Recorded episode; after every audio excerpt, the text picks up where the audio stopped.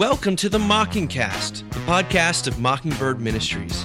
I'm David Zahl, your host, and in just a few moments, I'll be joined by my co hosts, Sarah Condon and RJ Heijmen. We come to you every week to explore a few of the places where we currently see grace and its absence playing out in unexpected and compelling ways. Glad to have you with us. Praise the Lord.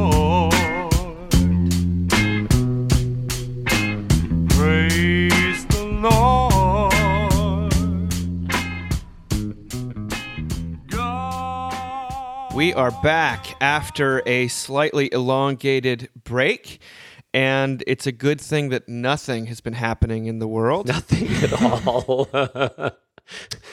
What a time to go on vacation. what a time to go on vac- what a time to be alive well, I mean, I don't know. Actually, it wasn't all vacation. R- uh, RJ like, has moved across the country, and vacation with in the Corona times is just a very different story, as we know. But uh, my before, we've got a lot to jump into today. Um, but first, what's going on? How are you doing, guys? Check in, pulse taking.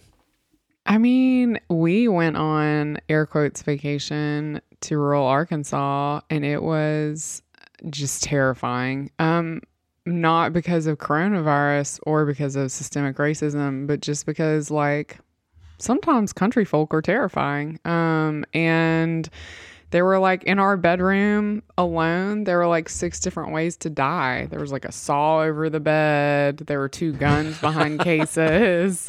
I was like what if we anyway so we left four days early and we're home now. And i for all of our many many country folk listeners of i'm sure we have a lot um, i just want to say i'm allowed to say that because i am from mississippi and come from country folk and am usually comfortable in the country but i can't sleep with a saw over my bed so it was a great vacation. Rj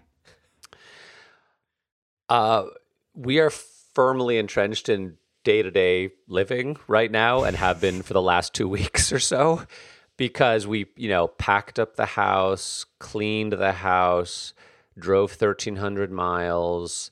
uh, rec- received our boxes two days ago. Our our new house, which is lovely, the, the rectory in Florida, is just in shambles because uh, we're kind of one third of the way unpacked, and I'm working. My wife is working. The three year old is driving us crazy. So it it is funny. Like people email thing asking us questions about something that's happening next week. And we're just like, how, how can we possibly think about next week? Like, I can't even Yeah. think about tomorrow, you know? So it's really good to be here. I'm so happy we're, uh, we're, we're sort of finally here after this strange kind of season where I was kind of in Houston and kind of in Florida and then in Houston and now in it, but it's, I'm a little out of my head.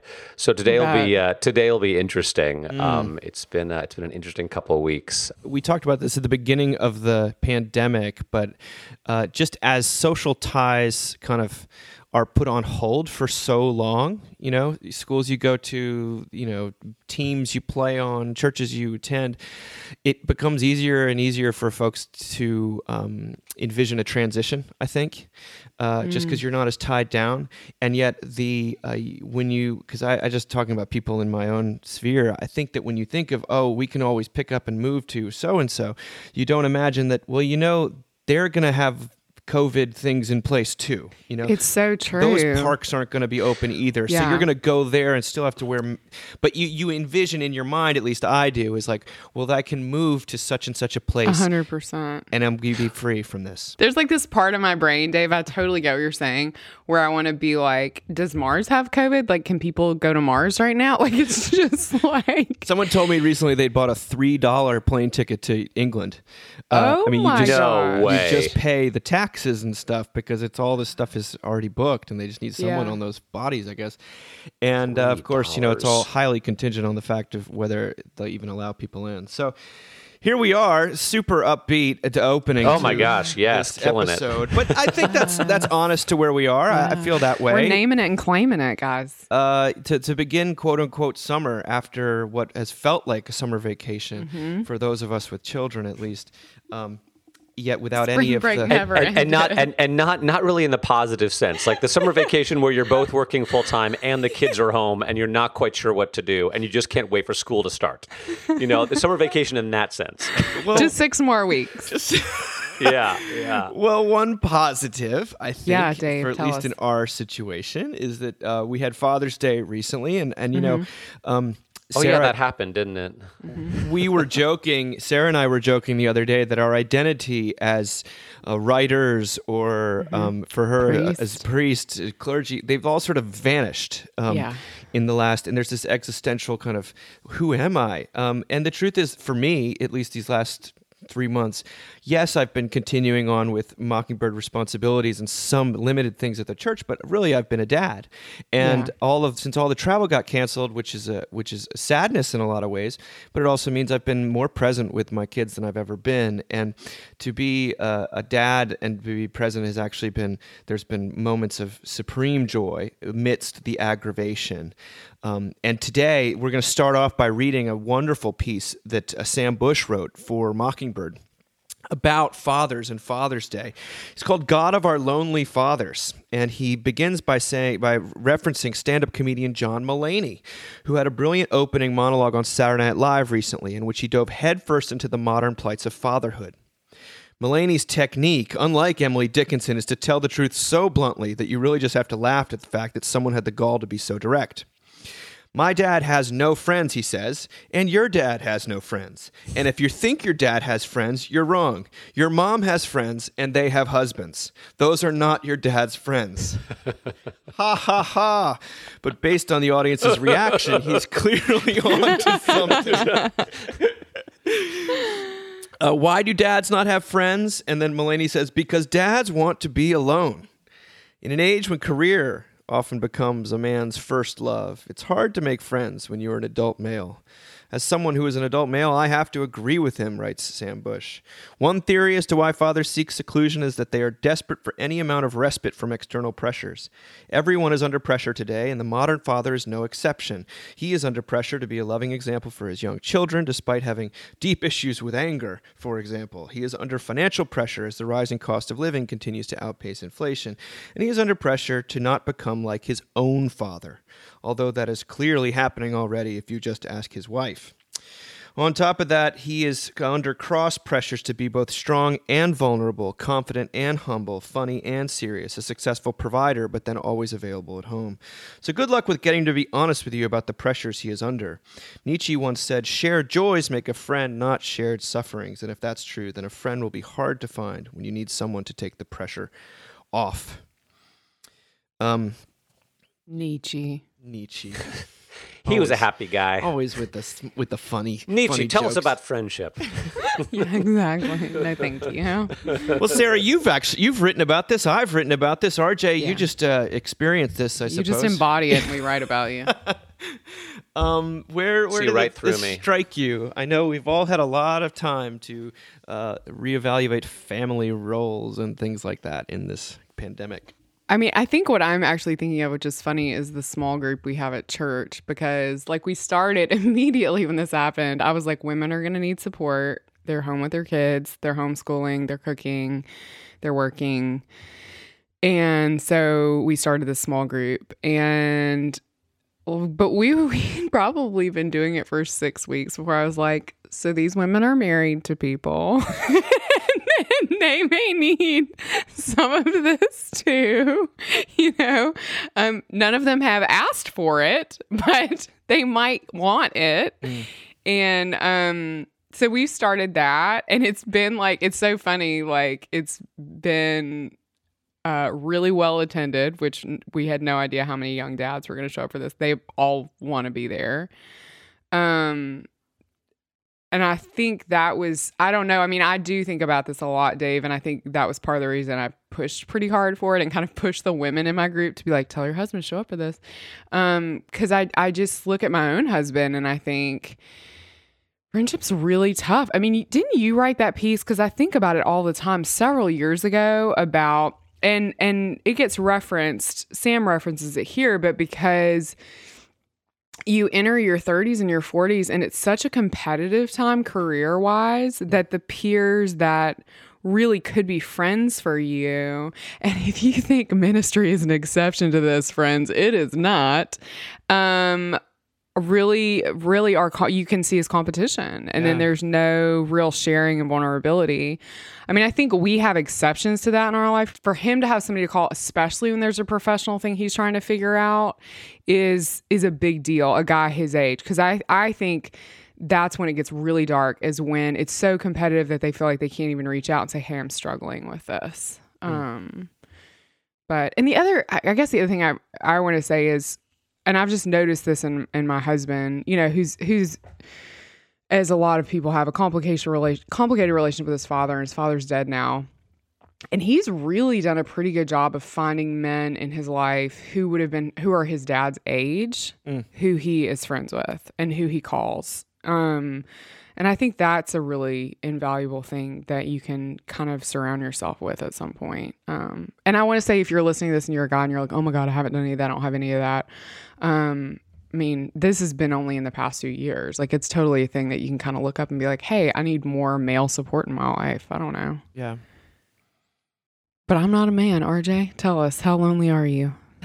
I think Nietzsche was wrong. I, I think there is something about shared joys that creates friendship, but actually, I don't want to say it's more shared sufferings, but it's definitely equal part shared sufferings. And I think one of the things that makes it tough for men to be friends is that for whatever reason, men, this is a gross generalization, but I feel like men have a more difficult time sharing their sufferings and their difficulties with each other than women do, right? And Brene mm-hmm. Brown's been big on this that that vulnerability creates intimacy, and men just aren't great at that. Uh, it's it's tough to talk about things that aren't going well at work, that aren't going well in your parenting, aren't going well in your marriage.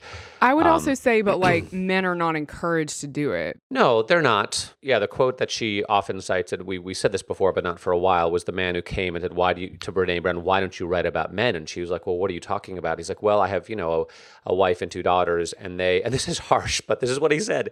They would rather me die on my high horse than fall off of it." And she was like, "Whoa!" And that's when Yeah. she started to look into male vul- vulnerability. Yeah. So, and I, I- I sense that challenge for myself that it takes a long time to know another guy and be able to talk about what's actually going on in your life in a real way.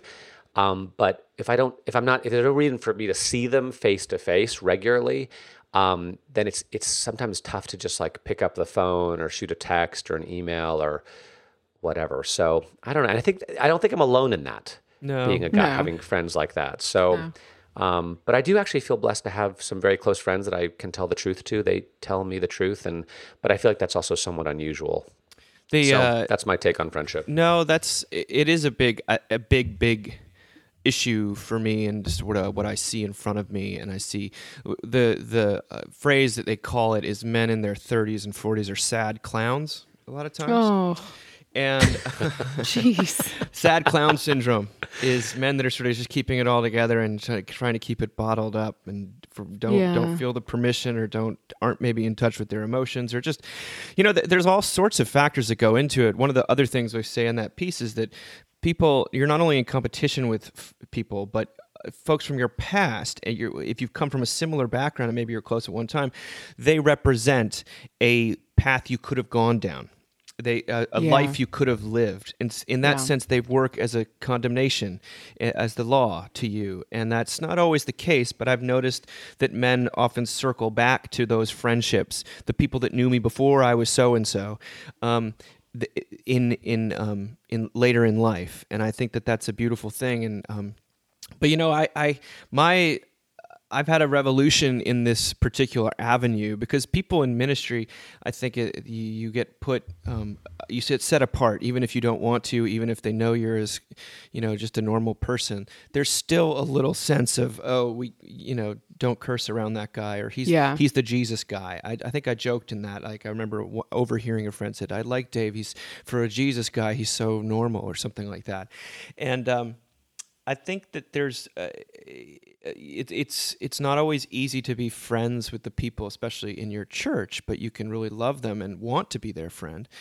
But uh, you know, for me, it's been this exercise group that I've become a part of, and you do something together, and you hang out. And you know what? One of the reasons why it works is because none of us really know what each other do for a That's living. That's amazing. Yeah. That's good. There's there you you adopt new names. It's this fellowship. You, you talk about serious things that are going on in your life, but you do it outside. Dave, you adopt new names. well, code names. It's called F three, and I I you know I Dave, can you tell us your name, or is this like the Masons? no, my name is Soapbox because I'm a.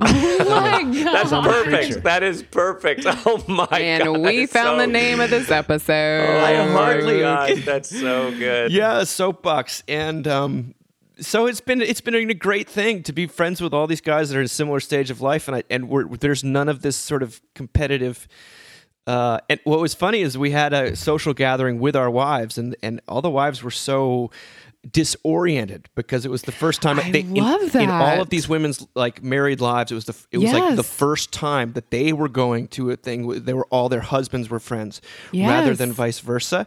And that's quite a comment in and of itself but there's a safety and a, and and it's the sad clown thing. It really um has has helped me personally. But i i love how it, sam circles back to what mulaney's great joke about jesus he Oh, says, yeah. uh, you know, the one success story of a grown man having friends is the that's the real miracle of Jesus. He was a 33 year old man and had 12 best friends. Actually, it's more like 11, and they were not his wife's friends' husbands. And he didn't meet them a long time ago in school. He met them in his 30s. Remember? Remember when your dad went fishing that one time? Well, these guys Yeah. went fishing every day. so good.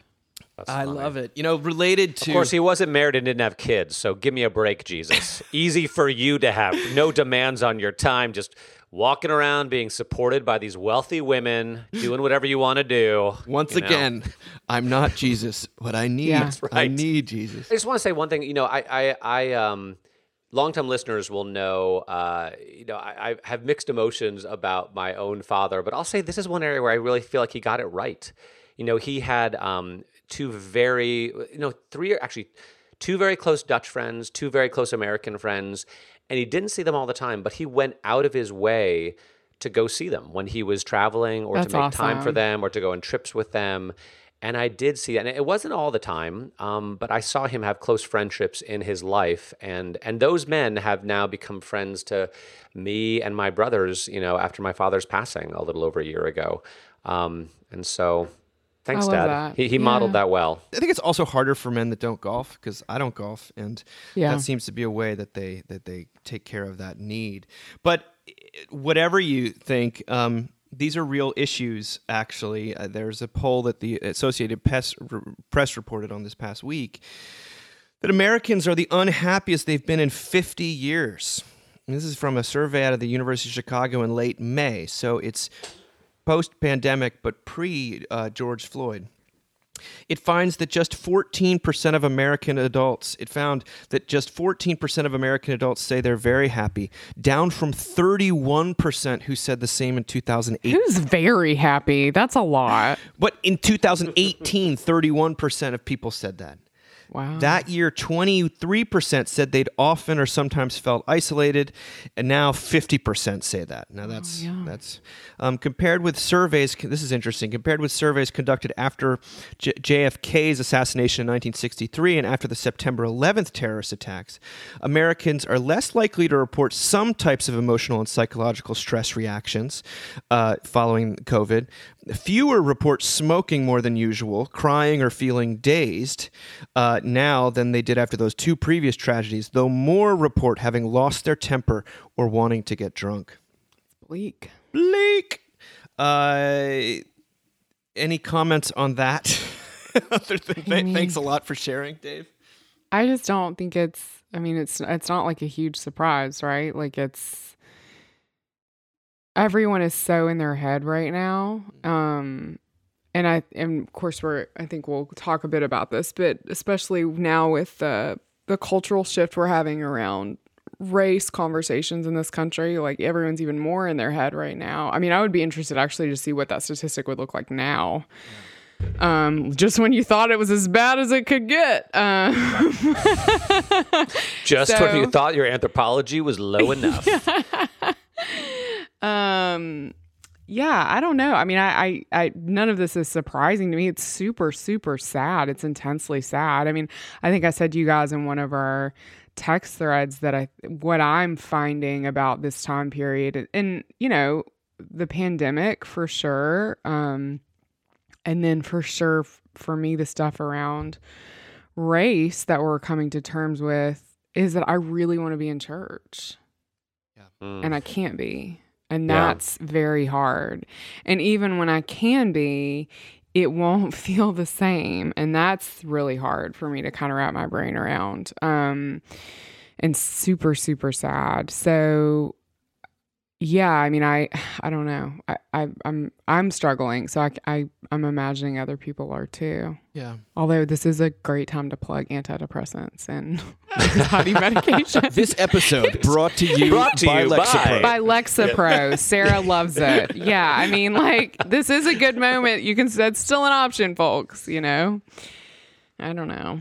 I just don't. I- I don't even know how I feel. Honestly, I'm so. I, I'm just honestly trying not RJ, to think about in it. Yeah. I just don't. I, I'm. I'm one. I'm just trying to put one foot in front of the other, and Spoken like a dad. some, sometimes. sometimes there are times when it's not. Um, this gets. I would have never said this before because I'm such a feeler, but sometimes there are times it's not super helpful to dwell on how you feel. Yeah. It's just like you know to, to just be mindful to be to, that's mindfulness a little bit, right? It's like okay, I, I am who I am. I I am where where I am, and I just uh, I need to put one foot in front of the other and know that uh, you know today is not going to be like tomorrow or the day after, and and that's very much where Jamie and I am right now. So if someone came to me right now and asked me. if- If I was very happy, I definitely would not respond in the affirmative. Nor am I very sad. I'm just I don't even know where I am. What Yeah. day is it? What's today? where, Yeah. where am I? well, that, that um, but I'm yeah. that's almost in keeping with what the findings say is that people feel like, uh, uh, or some people probably feel an- Disoriented. numb or anesthetized. Yeah. Mm-hmm. And uh, yeah, I, I, I wonder, um, Sarah, it feels like the only word I've been able to find to describe aspects of this, because we've, we've talked at great length about some of the blessings, but there's a curse uh, to this past three months in that one of the main places we desperately need to be is the one place we can't be. And Yeah. so you're hearing nothing but all sorts of, uh, you're soaked in media all day with various narratives and people getting more and more pushed to one side or the other. And uh, the one place where you might go and be, um, where people might kneel together and hear the be, be have perspective shifted towards the eternal and towards reconciliation and towards God's grace.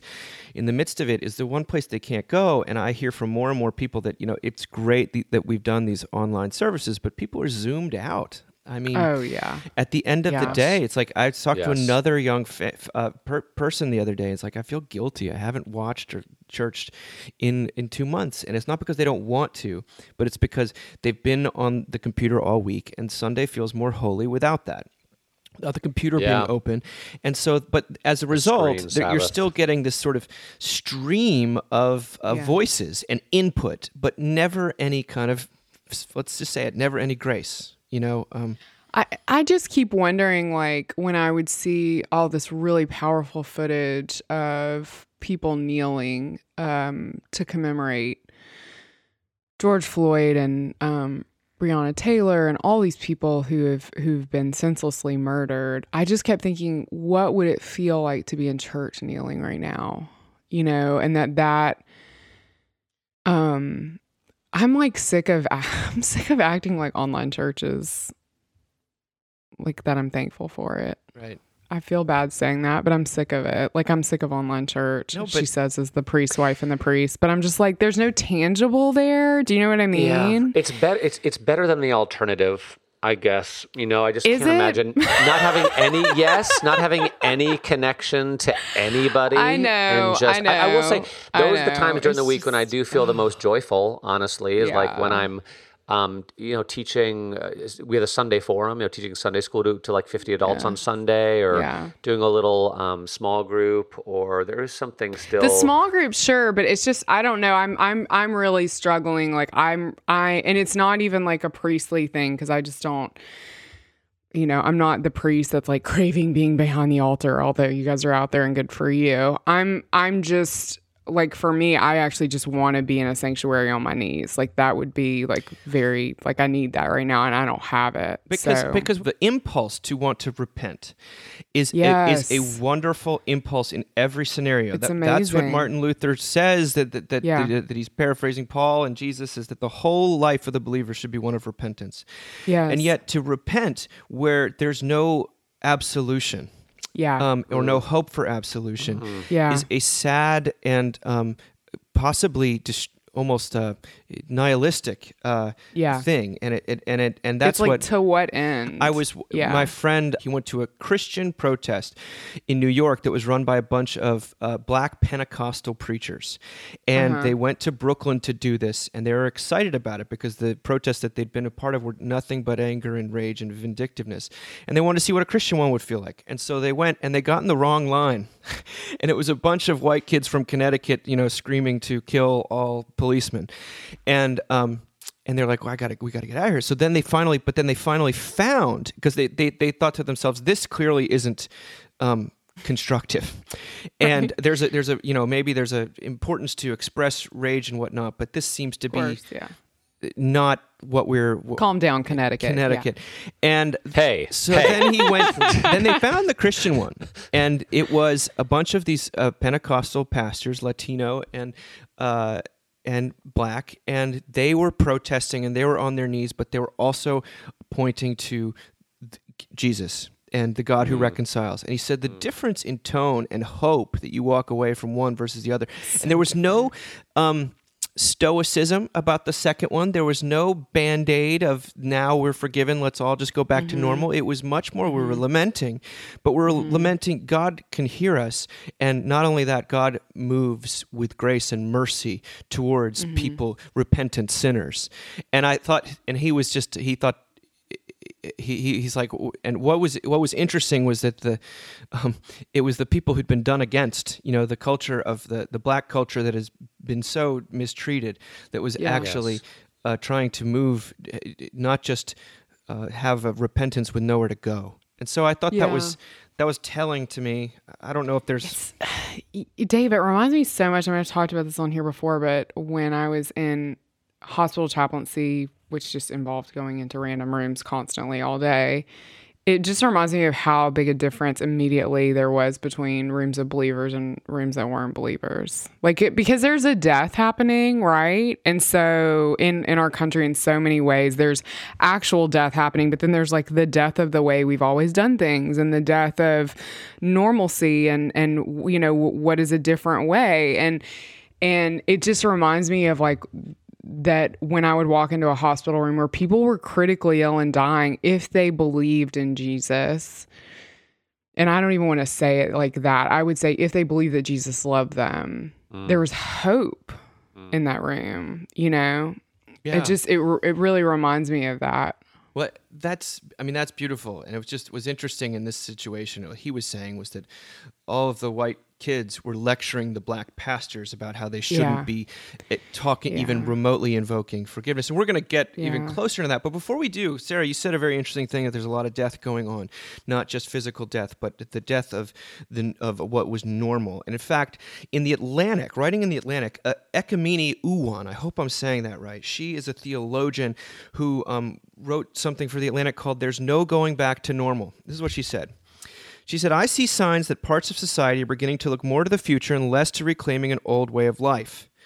In thinking about the tension between the past, the present, and the future, I have come to believe that the only way to move forward is to grieve the life we once knew and to hmm. shift our mindsets to radical acceptance of our present reality in order to create a new normal that is better than our pre pandemic life. The term radical acceptance, she writes, was, was coined by the psychologist Marsha Linehan. Radical acceptance, Linehan wrote, is an act without discrimination. One does not choose what parts of reality to accept and parts to reject.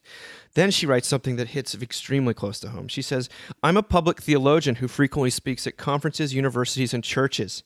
In talking with a friend recently about my work, I found myself painstakingly catching my words and rearranging them from present to past tense. The past tense has become a constant companion in the present moment, as every facet of my life has changed due to the pandemic. Mass gatherings such as conferences, my primary source of income, she says, are foreclosed until social distancing measures are lifted. Some scientists project that may not happen till 2022, and that's my reality. Yet, my Christian faith teaches me that I am not what I produce. I am valuable because I am a human being endowed by God with intrinsic dignity and worth. I have found solace in that truth. My faith teaches me that my value is not contingent on my circumstances. Radical acceptance, which can be practiced regardless of one's faith or worldview, is a complementary concept. It teaches me to release what I cannot control so that I can focus on what I can change. It's sort of the serenity prayer.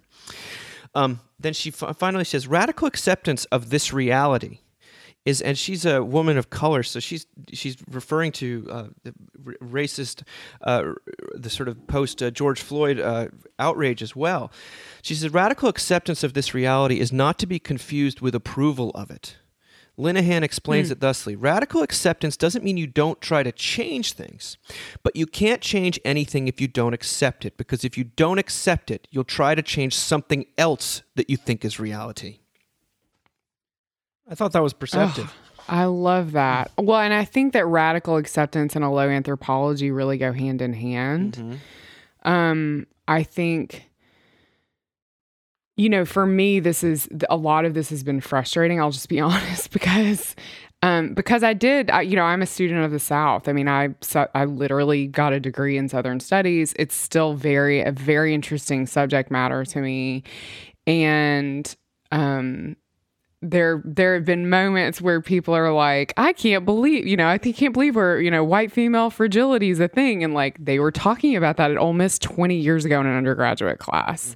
Um, and I, you know, and and also I think just the thing that drives me crazy is people like, I can't believe that black people are being treated this way. And I'm like, really? Like, I don't, there's this part of me that's like, you know, I mean, uh, what did I just read recently that the last con- child of a Confederate uh, soldier just died like this past year. Um, oh, in the past six months or something. I mean, it wasn't that long ago. This awful stuff wasn't that long ago. And I think this idea of a radical acceptance of history and a radical acceptance of, I don't know. I mean, I say, I've said this probably a lot, but I get so sick of people being surprised by sin. I get so sick of it because and that's not an acceptance of sin on some level. It's not it's not saying things aren't, you know, aren't going to change and that God well, this is what I think. I think that often when we say that, we're like, well, what are we going to do to fix it? And I'm like, I actually think the question is, what is God going to do to fix it? And how are we going to trust God in that? Um, and that's, but, but you have to really, I mean, I have so many sweet friends from seminary who will say to me, I really like the stuff you write, but I really struggle with the low anthropology thing. And I'm like, how are you this progressive?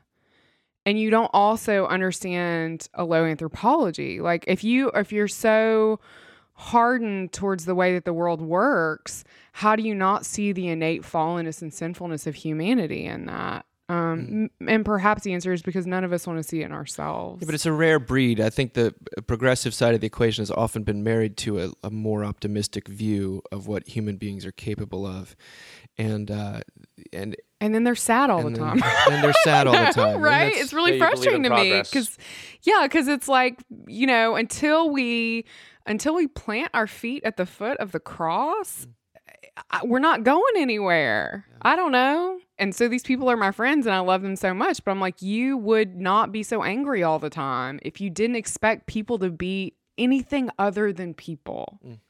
Well, Sarah, to, to that point, when we were when we were driving, um, you know, from Texas to Florida, we were listening to some podcasts, and one of them was an amazing Invisibilia episode. Really, it was about a lot of things, but it was really about trust. And they talked to one academic who had worked with a particular culture. I can't remember where it was. I want to say somewhere in is it Albania? Anyway, but in this culture, there was no concept of trust. People did not trust one another. Um, and he was like, How can that be? How can you have a society? How can you have social norms? How can you do anything if you don't trust each other? And he told this story about this man and this um, older man and younger man who got into a conflict because it had something to do with the older man's daughter, and and and there was some misunderstanding, and they both thought they were manipulate being manipulated and they they had a total falling out. And this academic then went away back to England to do his work and came back a year later and they were back to being best friends. And he's like, How is this possible? He's like, Well, when you don't expect anyone to be trustworthy, it creates space for um, continued friendships even when there's no resolution, which was interesting. It was it was it was a very much a low a low the radical low anthropology of this particular culture allowed people to continue to be in community with one another even if they had unresolved conflicts. That is wild. It was wild. So I can't remember the name of the episode, but um, that was an, as a random thought. I mean, w- No, with I regard love to this, that. with regard to this article, um, um, I just don't know how to think about this. Right? I feel like I've lived through so many things now, Mm. where it's like we're never getting back to normal. After 9-11, we're never getting back to normal. After the financial meltdown, we're never getting back to normal and then we kind of do and and i don't or maybe we don't I, maybe it's just we incorporate whatever happened into our new normal and whatever it, it sort of feels like normal even though if we think about it it's not so i don't know. And then there's also there's things i can control very much serenity prayer. There's certain things i can control and there's things i can't. Sure. right? Like i can't i can't control um, systemic racism on a national level right? I can i can do my own little part in my own little place.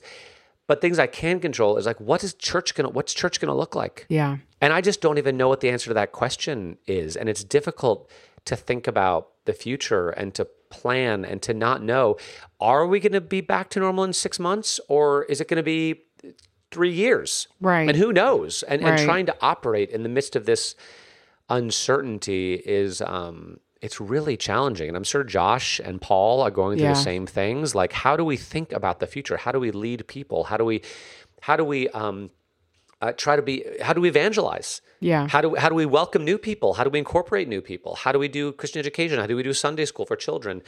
All this sort of stuff and not to mention how do i make friends? Now that we're in, new- in a new place I mean, that's on the back of the first page, right? Like yeah. that's like um, so it's this, such a weird thing because like i said i've you know i was in i moved into new york the weekend after 9-11 and i remember the memorial set up in the union square subway station.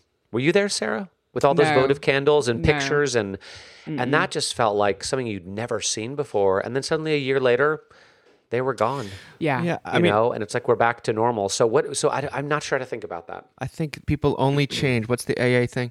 They only change when the pain of continuing is is is more than the pain of, of not changing, right? And Yes. that that's Yes. um, I think, but I also see which feels like where we are as We're a in a strange- that feels like where we are Yes. but Yeah. but who knows It, it could Ask it me in a year. be, because you know one of my refrains throughout this entire thing is that we really should the the prediction thing is just nothing but anxiety and we we don't we don't we we're not God we cannot predict the future and all of this is really not worth the paper it's printed on and if you We're go like, back collectively. if you go back to NPR experts talking in uh, March, someone my friend was listening to a to a to a they replayed something from March, and it's like, oh, it's going to be a month, and we'll just you know just wear your mask and we'll be fine, and the month will be all great. And and this is a you know someone who is touted as an authority, and no one knows what they're talking about.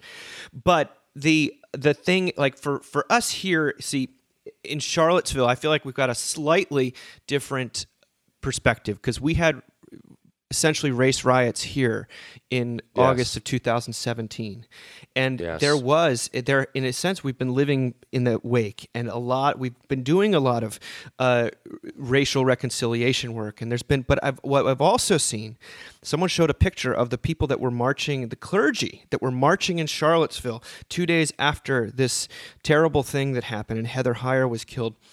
And not one of them still lives in Charlottesville uh, two years later Whoa. because they burnt out and Yeah. uh, to to um, the, Yeah. the the sprint as someone says it's a marathon not a sprint and if we, uh, that you will get tired and just need to sort of have a have a glass of wine or something and that is what I and I do think um, uh, Jonathan Haidt was talking about how things had the religious wars stopped in the 17th century in, in Europe and he said his sense was not that they came to some kind of resolution it's just that people got exhausted of living that way and Yeah. the, the, the Yeah. pain of and it, it could be that we're we're there I in in a lot of this the other th- thing that's been going through my head is that clearly no one watches the show Atlanta uh, Donald Glover's show Mm. about because it has everything. A lot. He predicted a lot of this. He talks. He shows exactly. Um, a lot of what we're living through. In fact, the episode Juneteenth, everyone was saying, "Oh, I never heard of Juneteenth. Let's let's celebrate, just make it a national holiday." That'd be great. But watch that episode because it has it it skewers uh, a kind of white smugness about Juneteenth and the immediate co-opting of a of a of a minority uh, viewpoint in order to basically score points. And it was Sell close at the Gap. what it's so close at the gap. And it's Like okay, very Gap. cynicism inducing. All the younger people like, what's the gap? what, what are you talking about? made well. Okay, Fall ladies. into the gap. Donald Glover is a genius. He is. But let's He get to this next uh, piece, which reminds me, frankly, of something Sarah you had written. Um, we'll tread gingerly through it. This is our friend Chad Bird wrote a piece about hashtag preaching and whack a mole worship, and he was he, he's trying to make a case for. Um, preaching according to uh, in a church according to assigned passages in a lectionary rather than according to current events and he's not he has to give a lot of caveats to say this is not what i'm, I'm not saying you never talk about uh, what's going on. But I am saying, he says, this is what he writes. He says, like many people, I spend much more than five minutes per day on social media. I read posts from my friends on the political left and the political right. I watch interviews, view pictures from peaceful protests and violent riots. I also listen to podcasts that address current ethical, political, and societal issues. Truth be told, come Sunday morning, I feel emotionally beat up and mentally worn down by all of it. And I seriously doubt I am alone. If my pastor preaches on the feeding of the 5,000 or Jesus walking on water and never saddles these verses and spurs them into hot button issues territory, then I, for one, breathe a hallelujah sigh of relief. For at least an hour, I am yanked out of this week's tumultuous raging into God soaked liturgy, hymns, reading, and homily. These gifts graft me into an eternal kingdom that transcends the vicissitudes of humanity's frail and failing crusade to remedy all its own problems. He then goes on, he says, when the regular focus of the church's life becomes issues, be those abortion, racism, politics, ecological concerns, it is a delicious temptation, this is the other caution he gives, to preach against those who are not in attendance. You know, those bad people out there doing bad things. But that is not preaching, but pandering, not to mention feeding raw meat to the monster of self righteousness within us. When it comes to proclaiming God's judgment against sin of any kind, th- though, the church takes no prisoners, gives no quarters, and calls one and all to repentance. Am I saying that we should not preach against so called societal evils? No, of course I'm not saying that, because all evils are societal. Sin is never not communal. Sarah, you once wrote a post about like if your church doesn't preach the gospel this weekend, uh, this Sunday, uh, maybe go to another church. The- the- I haven't seen as much of that as I uh, on social media as I used to.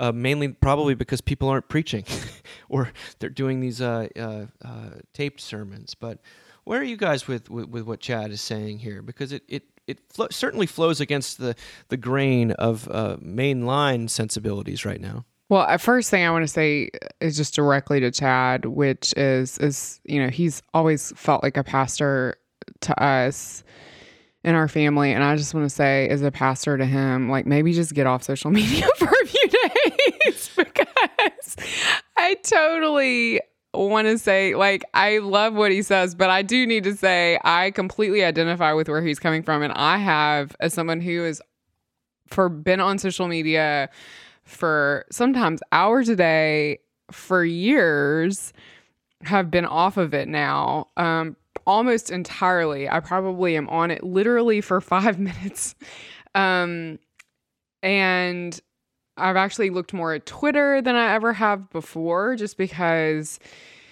there are a lot of clergy people my age on twitter as we all we you know we talked about that article where a lot a lot of anglican presence on twitter and um and that's really bleak. Um, I'm actually seeing people. I was on Twitter last night, and I'm seeing people I know who are colleagues who are kind of coming apart on Twitter. Um, I'm seeing a lot of people who are kind of unable to tear themselves away from social media. I don't know. It it just feels like such a a heavy echo chamber. Um, And I'm glad, Dave, that you haven't seen that kind of call for people, you know, if your church isn't preaching this issue, you shouldn't be at your church. I've definitely seen that. Um, and I get that. I get that because I, we're at this we're at this really interesting cultural moment. I get that.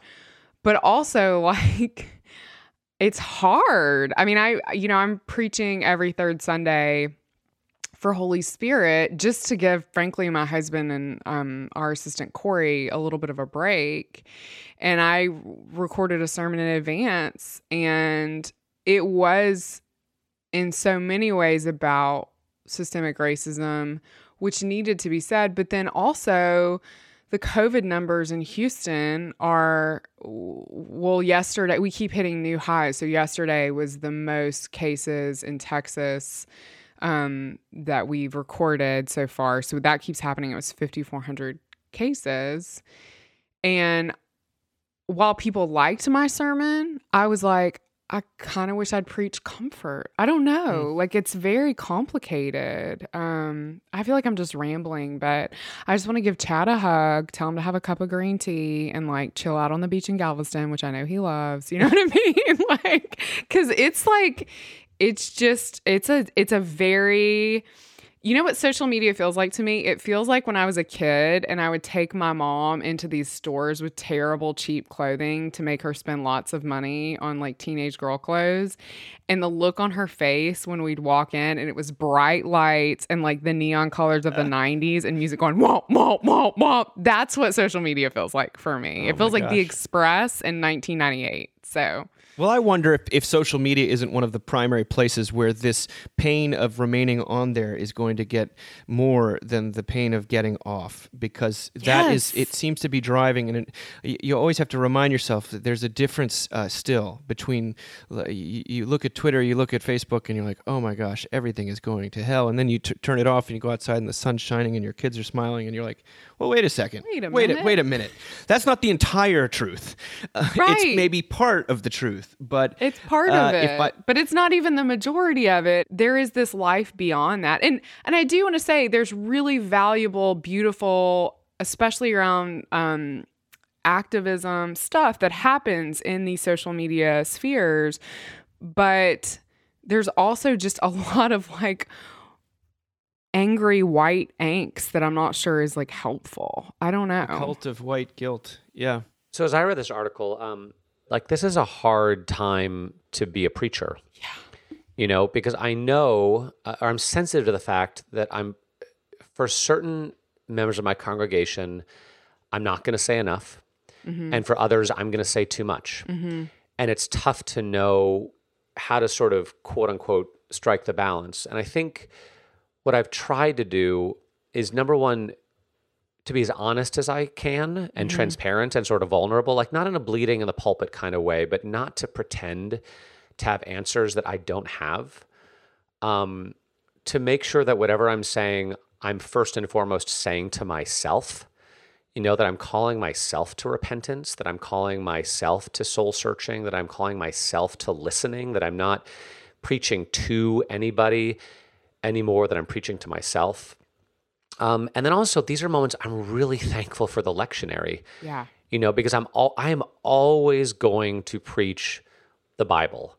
Now, how I how I preach the lectionary is going to depend on kind of where our church is, where our country is, what people are thinking about. But um, you know, last week, for example, like all three of all the all the readings really were about division and mm. strife, mm-hmm. and so and and then to talk about um, what I ended up talking about is, is you know, the thing about Jesus' ministry that caused division and strife was not his uh, like moral certainty or ethical purity or ideological orthodoxy. It was his radical love and forgiveness and acceptance. Like that's like that actually is divisive. Forgiveness is divisive. And and Dave, I used that amazing tweet that you sent us about what did it say? You know, there's something about a cult. There's something unsustainable about a culture that demands constant atonement without the possibility of forgiveness. Mm-hmm. you know, like uh, Elizabeth Bruenig, which was incredible. And um, and praise God, thus far I haven't gotten any uh, angry emails or Facebook messages.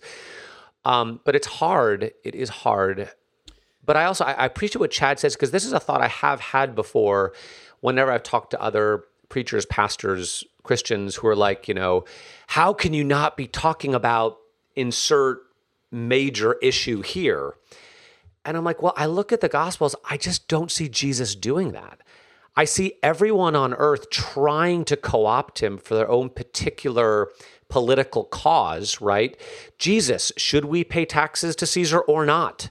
You know, like take a stand, like take a side. Like, are you are you with Caesar or are you with the Jews? And Jesus is like, no, like render to God what is God's and Caesar what is Caesar's. And the one the one time, and you guys can correct me if I'm wrong, the one time which always comes to mind when Jesus does seem to address a quote unquote hot button topic of the day is when he's talking about like the the tower that fell and killed all those people. Mm-hmm. Remember that? When they're like, Jesus, what happened to all the what about those people that the tower fell on? What about them? And he says, you know, well, you're all sinners and you should all repent, or the same thing's going to happen to you, you know? And here we are 2,000 years later. Who cares? Like to them, like, oh my gosh, the tower fell. Like this is this is a major thing that happened in our world, and we got to d- deal. And now today we're like, who? Like, what is that even about? Like, who knows what that's about? Yeah. Um, so again, not to say that we don't talk about things that matter and things that are important, but I don't see Jesus being beholden to the quote unquote hot button topics of his day in the way that so much of the time preachers, pastors, Christians, leaders, whatever, feel like we have to be. Um, I think there's a way to talk about these things in a way that is in tune with eternal truths um, rather than sort of getting on a particular angry bandwagon. Um, you know, and honestly, we've also in my church, I, I did a spent a lot of time talking about like how, the way that the Apostle Paul deals with conflict. Because you read Corinthians, you read Galatians, you read Romans. There's a lot of conflict in church, and this is a time to read Romans 14 and talk about. Um, you know, welcome those who are weak in the faith, uh, but not for the purpose of quarreling over opinions. You know, uh, um, be be resolved not to put a stumbling block in front of someone else. You know, let each be fully convinced in their own minds. Um, you know, it is before their own maker that they stand or fall, and yet God is able to make them stand, you know, through the grace of Jesus Christ. So, Paul is also dealing with major conflict and yet calling people to love and non judgment and faith in, in a pretty um, way that feels relevant to our particular moment. Um, and so different from what's like online. Like so yes, different. but it's like, there just- in the Bible. I know, Like, but read. even like Christians know? online, like I just keep seeing this stuff that's like, if you don't agree with X, Y, and Z, you need you're to canceled. Yeah, and I'm like, I mean, that's a lot for somebody to say who's a clergy person, but who am I to criticize? I mean, Paul, Paul does, gets- Paul does is- kind of try to cancel the Judaizers in Galatians, but even then, he takes the time to write them. You But, I mean, like, d- but what like- is it that Jacob Smith always says? Like they can, like they can break up with you, but you can't break up with them. like That's right. No, it's you can't. you know, I, I, I wish I could quit you. I- exactly. I we've been watching, and this will sound like um like PTSD. Like no one will want to watch it, and will sound crazy for watching. We've been watching Lenox Hill on Netflix, which is a documentary about Lenox Hill Hospital, in New York. And I think it started as a subway movie. station. Yeah, it's yes, it started as a movie and ended, they ended up making it a series. You know, Lenox Hill is like a neighborhood hospital, and all of these. I mean, they do incredible brain surgery and stuff there, but it's also like it's known for brain surgery and like uh, delivering babies, basically. And people getting run over by the subway. Yeah. and like anybody walks in off the street there and they have all of these different political opinions. They have all these different mental health crises. You know, I mean, they're dealing with just such a range of things. And these doctors welcome them in and love them and accept them and offer them hope and healing. And they weep when they die. And like, for me it's su- it's been such a portrait of of not just ministry but also like the christian life Wow. um so It's- anyway i that's, just that's that's, beautiful. I love. I, it's a documentary series. It's not like a Grey's Anatomy. yes yeah it's documentary it's just fabulous Because you want to say, you know, people always, uh, you know, trot out that old chestnut about, you know, preachers should preach with the Bible in one hand and newspaper in the other. And we're at a point in time where it's like, well, what newspaper, you know?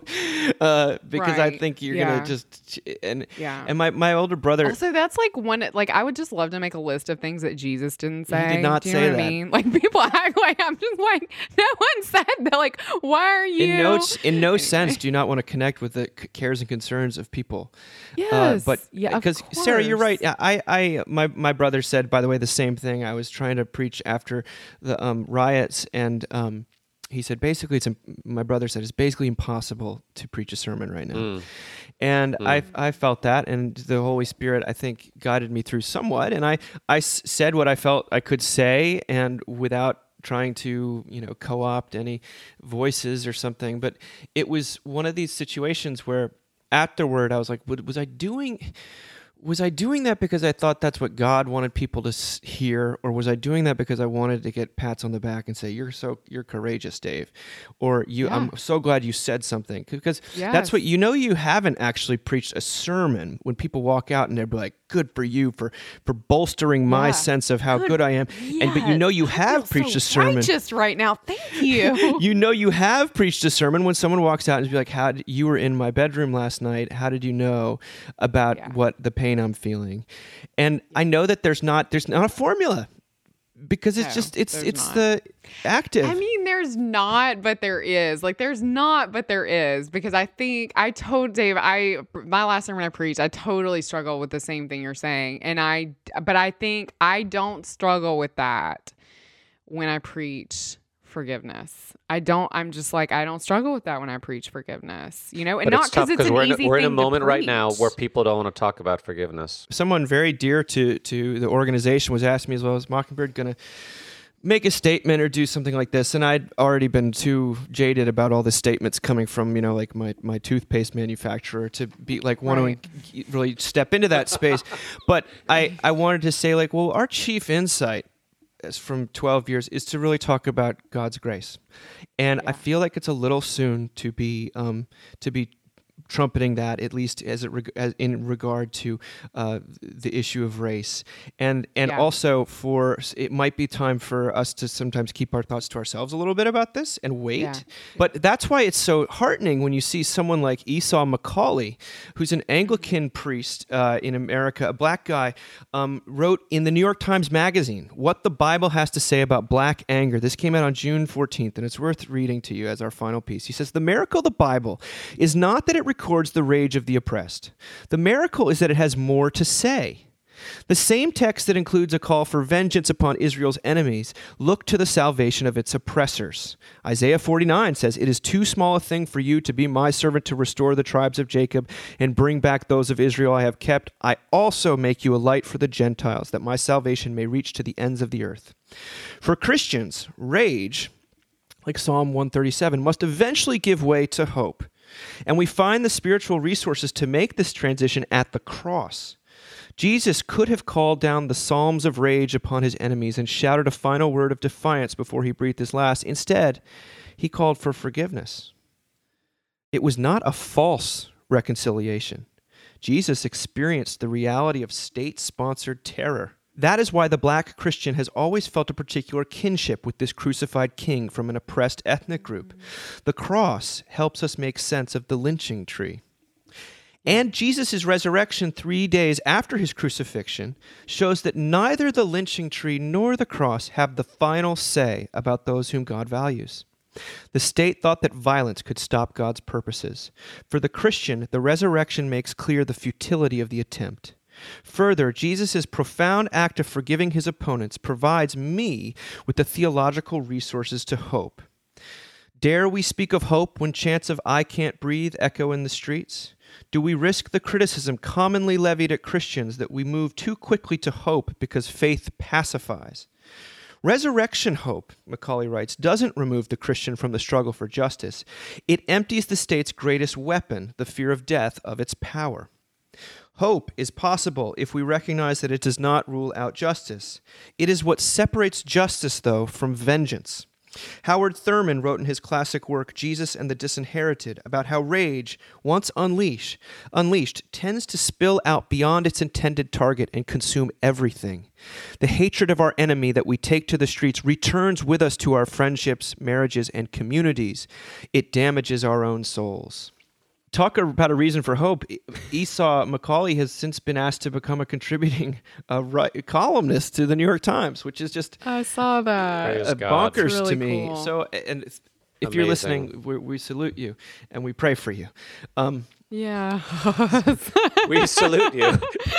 I thought that was great because I do feel enormous fear in my own being to say what I feel, uh, to to to mention the gospel. Uh, as as a as a white man, I feel I have no authority to do so, and I'm afraid, probably for good reasons, but also for just insecure reasons, that I'm going to say the wrong thing, and that it that that thing where he says he's levied at Christians who are you know remember when they got so mad, some uh, you, predominant some some activists got so mad at the women at the AME church in Charleston for forgiving Yeah. Dylann Roof, and I thought that Yeah. you know I was, I'm with Dolly Parton. I thought forgiveness is all there is, All there is. and yet maybe uh, it's not mine to invoke, but Esau uh, McCaulley, or at least to point to Jesus, because if all we have to offer the world is vengeance or payback uh, or a switching uh, of the the power, if the the um, the, the hats again, um, and a cycle of violence rather than the, the the Christ who who broke that that cycle and suffered.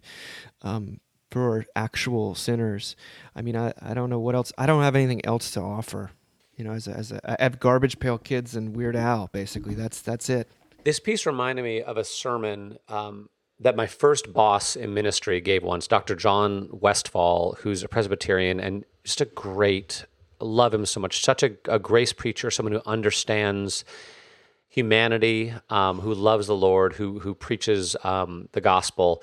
But he was talking once about kind of praying for our enemies, and he he used some of the same Psalms text that Esau used in this um, this piece about you know praying for the destruction of your enemies. Basically, you know, let their let their infants be cast upon the rocks and let them, you know, and, and uh, what did he say? He said, yeah, Jesus said to pray for your enemies, but he said, you know, um, those don't always have to be the best prayers you know sometimes you know if, if you're feeling angry if you're it, it's it's okay um to pre to preach to pray destruction upon your enemies and to leave it in God's hands, right? Because what does Paul say in Romans? He says, "Uh, "Beloved, never avenge yourselves, but leave room for the wrath of the Lord. For vengeance is mine; I will repay."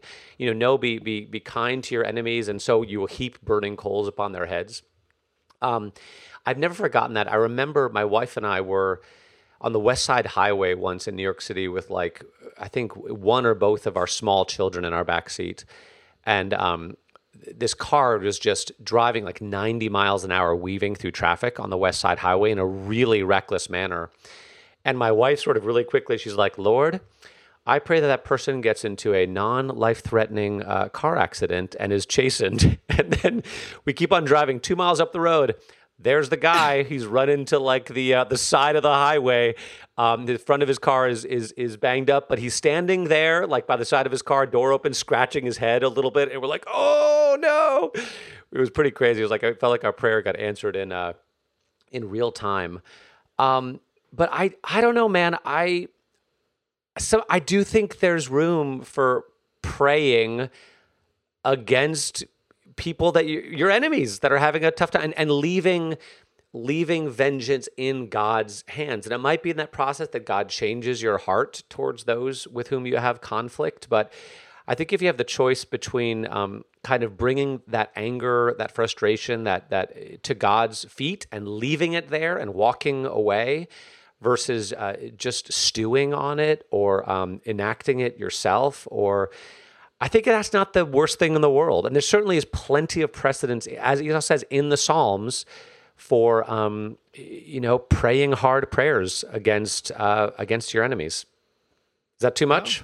No, I mean, I don't know. I I was think it's so funny. Like I was reading this, and I because obviously I'm a white woman in 2020, and you know really don't deal with, especially out in wider culture with much like oppression. Um, but I do deal with it in the church, and uh, just the wider church. It's you know people are still not used to women in leadership, and I was thinking about um, the guy who told Beth Moore to go home about John MacArthur, and um, you know we talked about that a lot on here, and was just thinking about how hurtful that was when he talked about women not being in ministry and you know there was just these massive responses. And then how angry I felt with him initially and then I don't know how um I always say this, I've probably said it too much, but I just always think about how people wake up in the morning.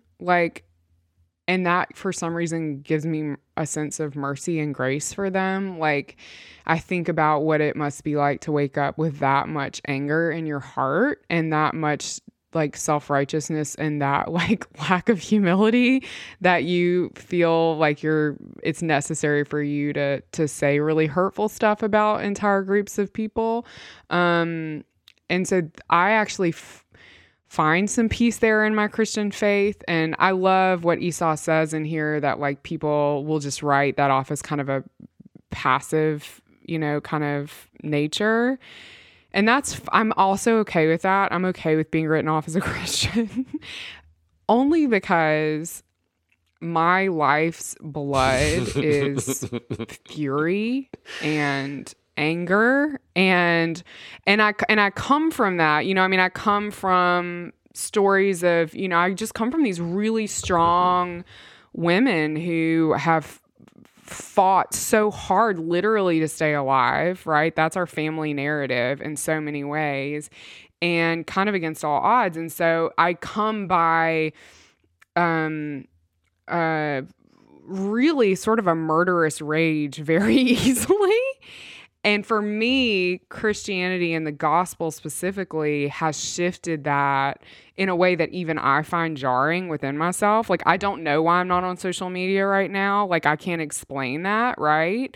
And so, um, there are these things that God gives me, I feel like, and one of them is like whenever I'm whenever I feel like somebody really is against me or has oppressed me or hurt me, I just think like, oh my God, what does he wake up like in the morning? Does he wake up this mad? You know, like that's a horrible and it's like what Esau says, actually, which I really love, um, when he's um he's quoting the the book um uh, the oppressed Isaiah. um, yeah th- this uh, this idea of like that that actually like living with that level of rage how it impacts your family and your work and your you know and like christianity the cross is like my release valve. Like it's like the place i can go to where i'm like that actually doesn't have to be my identity. And that doesn't mean that rage doesn't exist and isn't a thing that we all navigate and it doesn't mean that rage isn't justified right? But it's it's like i can't stay in that and survive right? Um i can't i mean i think you know as much as i talk about the women in my family like we all I always i mean as long as we're all agreement dinosaurs existed you know when we think about our paleolithic selves and we think about this desperate need to have enough food to have a place to live to keep our children you know that's that's the same kind of rage on some level, Fear right? keeps you and alive. like we can't stay. I mean, you can stay there, but when you, yeah, when you stay there, you end up like crowdsourcing hobbies on social media because you're so desperate for an escape, right? We can't stay in that place. Yeah. and that but there but So- uh, this is why what he what he wrote has an actually prophetic edge to it in the in the proper sense Yeah. that he's saying that there's more than rage. Uh, I remember Alan Jacobs wrote something uh, a few years ago um, that is something I tried to really capture in Seculosity. He said, "When a society rejects the Christian account of who we are, it doesn't become less moralistic, but far more so, because it retains an inchoate sense of justice, but has no means of offering and receiving forgiveness. The great moral crisis of our time is not, as many of my fellow Christians believe, sexual licentiousness, but rather vindictiveness. Social media serve as crack for moralists. There's no high like the high you get from punishing malefactors. But like every addiction, this one suffers from the inexorable law of diminishing returns. The mania for punishment will therefore get worse before it gets better.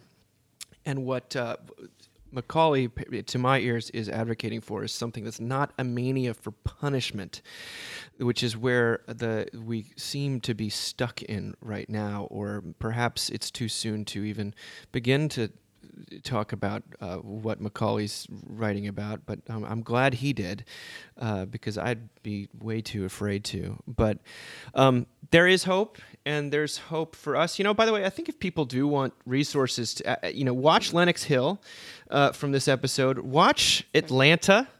The, the, uh, the and what the and then read Jacob's book How to Think because I mean I'm not a, the biggest fan of its title, but I think that it's as far as a guidebook of how to negotiate tribalism and factionalism and rage and online this and just convert, just surviving. Uh, it is a it's a very very uh, beautiful handbook, and it's very short and easy to read. You had me at short and easy to read. Well, it's it's an it's a great to be back with the two of you. We'll continue this as regularly as we can throughout the summer. Uh, so I'm not going to commit to every week, but we'll uh, uh, we're going to catch as catch can, and I, I can't wait to talk to you guys again soon. Good to be with you guys. Bye. Bye, friends.